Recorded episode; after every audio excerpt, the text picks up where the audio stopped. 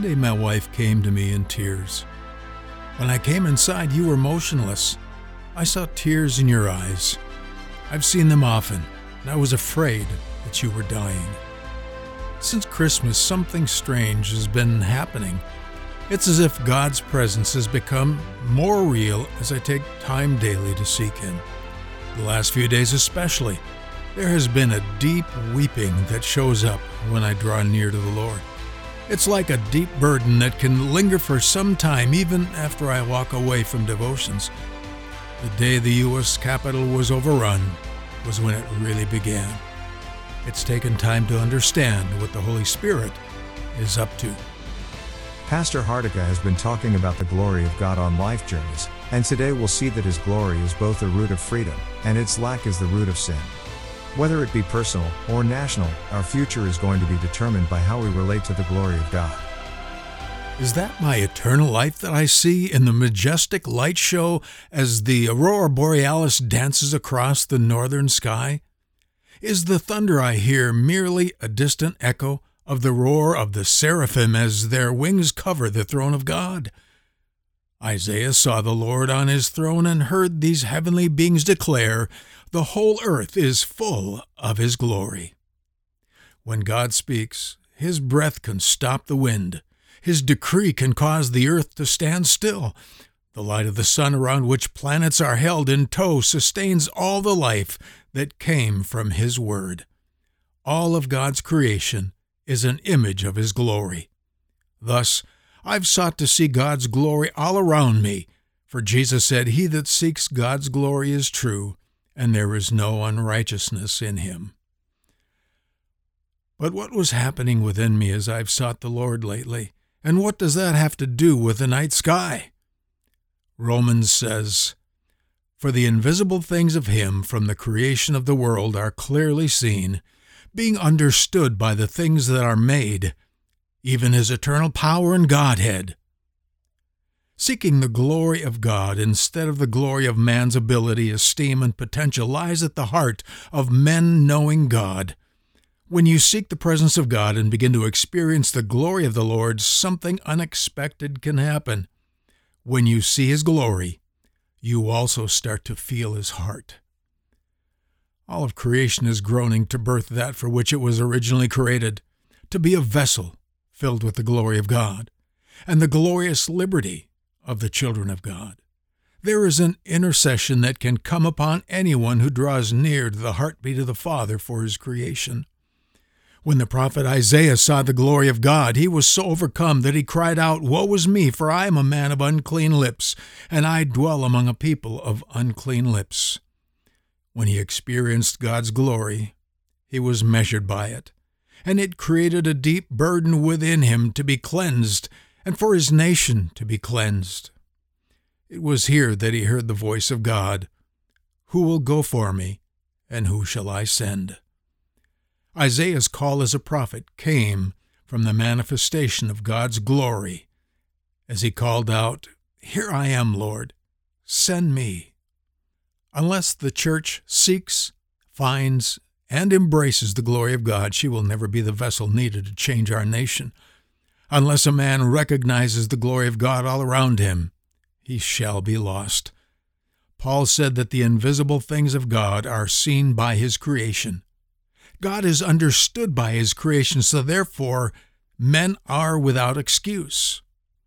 He goes on, For the wrath of God is revealed from heaven against all ungodliness and unrighteousness of men who hold the truth in unrighteousness, because that which may be known of God is manifest in them, for God hath showed it to them.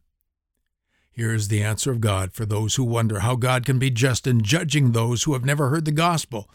They are without excuse, for God's glory is evident by what He created. Any claim of evolution as the origin of all things does great eternal violence to the souls of all men. The very soul of a man has been created in such a way that if he is honest about his own being, he will know that there is a God.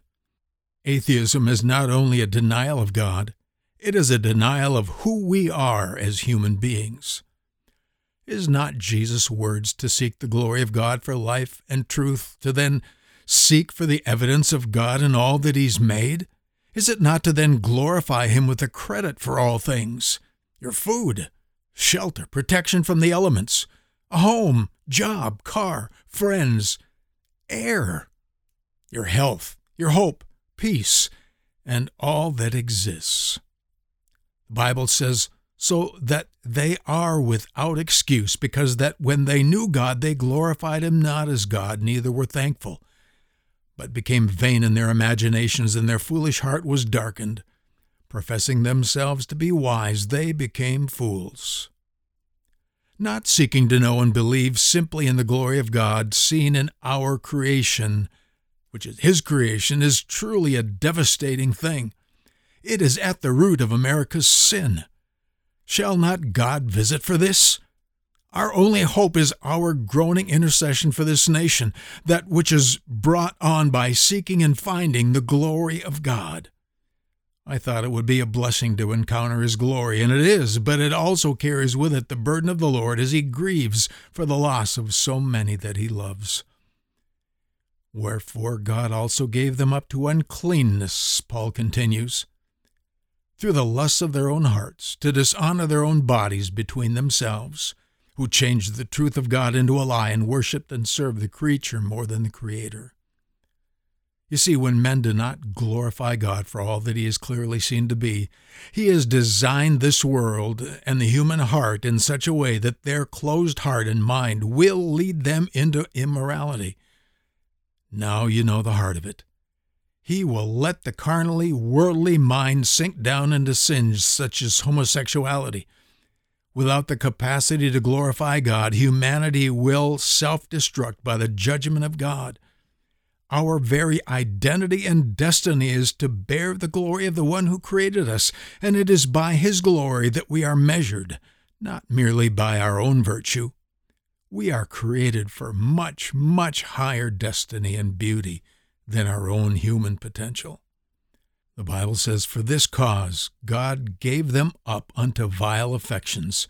For even their women did change the natural use into that which is against nature, and likewise also the men, leaving the natural use of the woman, burned in their lust one toward another, men with men working that which is unseemly, and receiving in themselves that recompense of their error which was deserved when men won't acknowledge the root, the cause, and the source of who they are, then God will allow the seed of sin in every man to bring about the full fruit of the corruption that's within us.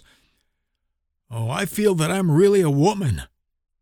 You feel that way, if you do, because of the true nature of who you were created to be was buried in your soul until you were hardened. Then the rotting nature of sin grew in you until sin and corruption is what you became.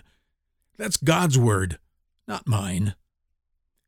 Being filled with all unrighteousness, fornication, wickedness, covetousness, maliciousness, full of envy, murder, deceit, debates, depravity, haters of God, without natural affection, who knowing the judgment of God that they which commit such things are worthy of death, not only do the same, but have pleasure in them that do them.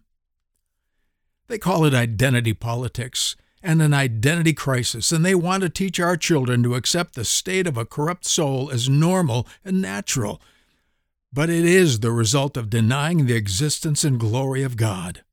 Politics won't fix this, nor will violence stop the power of the Holy Spirit.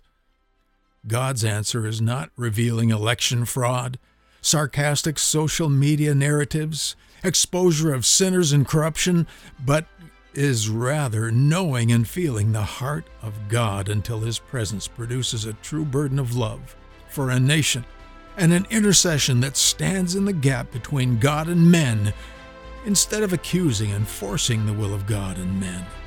Seek the glory of God and then let Him lead you through this wilderness that we are in.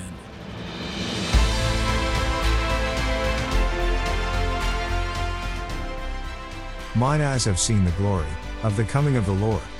So goes the first line to the famous battle hymn of the Republic. The song reflects the battlefields of America's past. Through it, men have recognized that our nation and its people were aware of the glory of the Lord as our great treasure. Only as we seek His glory and rest our lives and futures upon it will we find our greatness again.